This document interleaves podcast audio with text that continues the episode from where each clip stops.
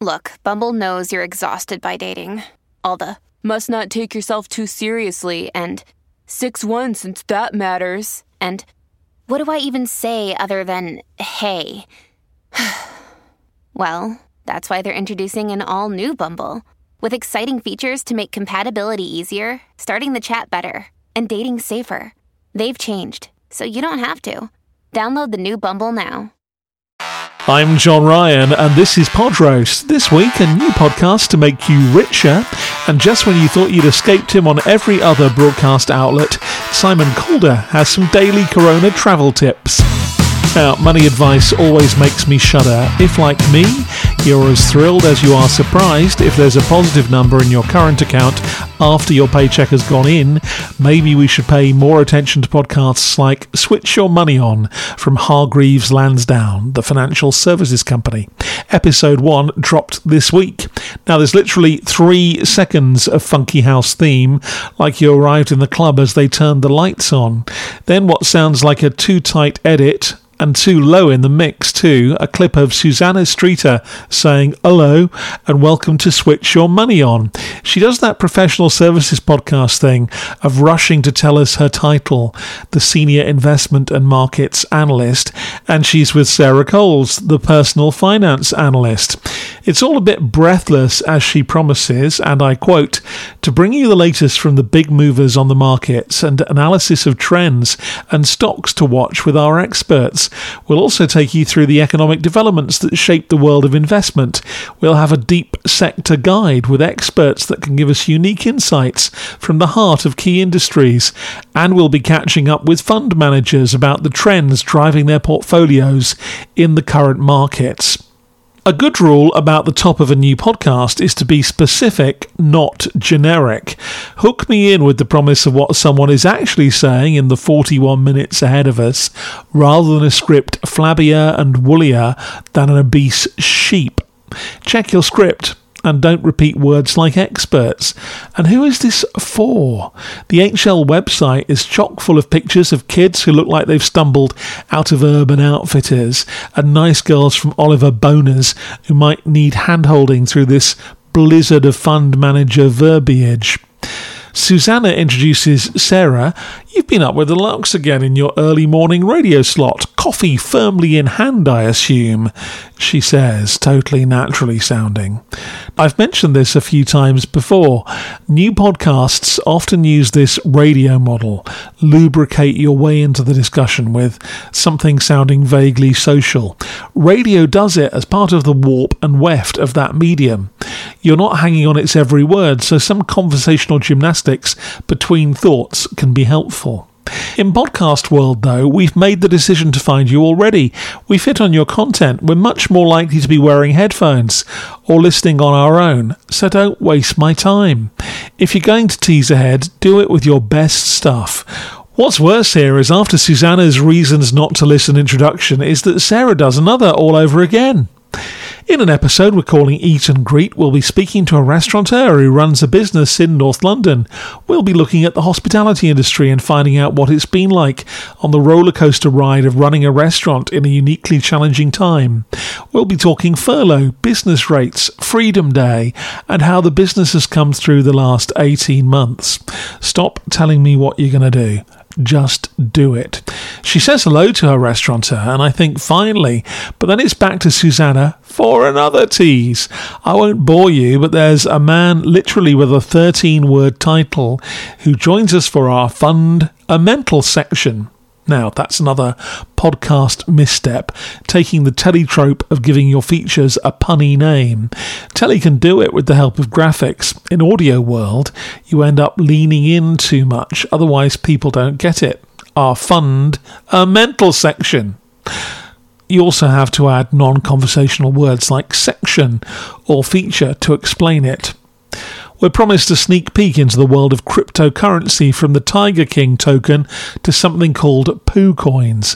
Please, if you're introducing something as bizarre as that, make it the lead. How about this? Do you know what a poo coin is? I'll tell you later. That's a much more dynamic trail forward. Oh, and please, never sneak peek It's a nasty cliche. We're 2 minutes 28 in, and all we've done so far is tease ahead. Some of the language here, once they get going, is good. There was a big hoo ha with OPEC, they tell me. They explain some of the inflation background stories. For example, concerns about safety on public transport and the shortage of chips on new cars is pushing up prices of used cars. There are still a couple more nationwide grade links in here. Not a cheery thought, is it, unless you happen to run one of the online tech giants, and that's the cue for Sophie to grace the airwaves is one example of those.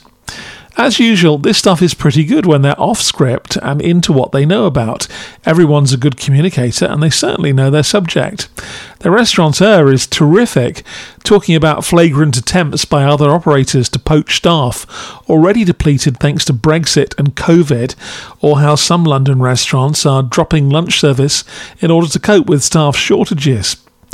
But I have a theory if you don't have audio skills or background, the stuff you remember from your consumption of other broadcast media, radio, podcast, telly, is always the bad stuff. The shiny floor language, the ladies and gentlemen, the layer of cheese and overwriting in podcasts like this one. It's much more difficult to remember and then synthesize the work of broadcasters who make it sound simple and natural, to communicate just like we do in real life.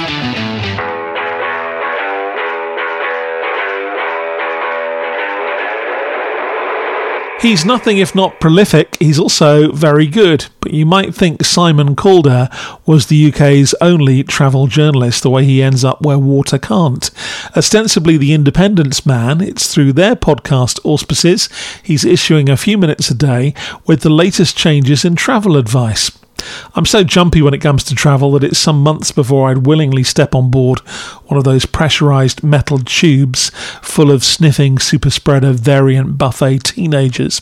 But if getting sand between your toes is more important than avoiding being stuck in a Best Western for weeks when you get back, this one is called Green List Travel with Simon Calder.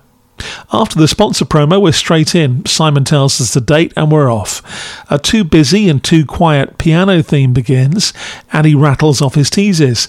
Today, new rules on quarantine avoidance for people vaccinated elsewhere, the return of cruising, and the bizarre story of Reunion and the Amber Plus list.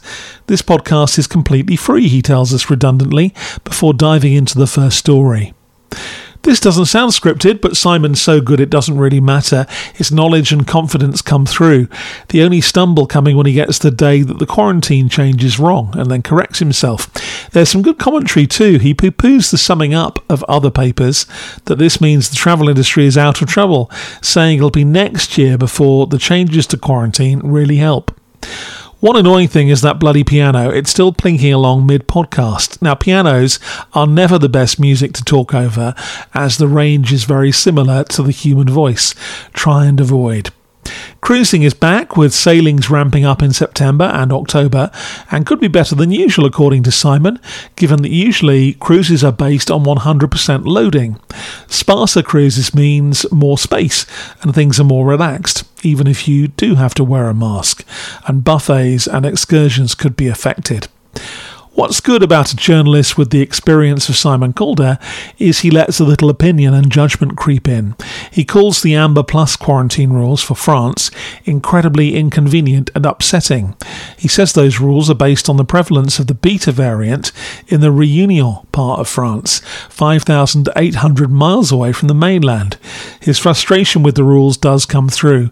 You can subscribe to my podcast, he says, all for nothing, meaning free, but adds the words perhaps in many senses. I'm John Ryan, weary eared and disappointed for Pod Roast. This week with Switch Your Money On from Hargreaves Lansdown and Green List Travel from Simon Calder and The Independent. I listen to those, so you don't have to.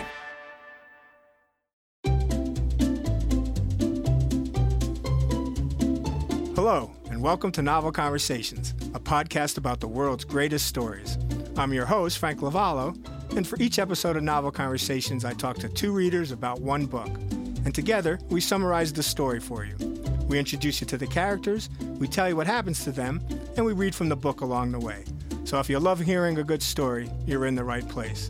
Our ninth season is coming this fall. Tune in to hear from some of the all time great authors Charles Dickens, Jules Verne, F. Scott Fitzgerald, and more. Subscribe to Novel Conversations wherever you listen to podcasts.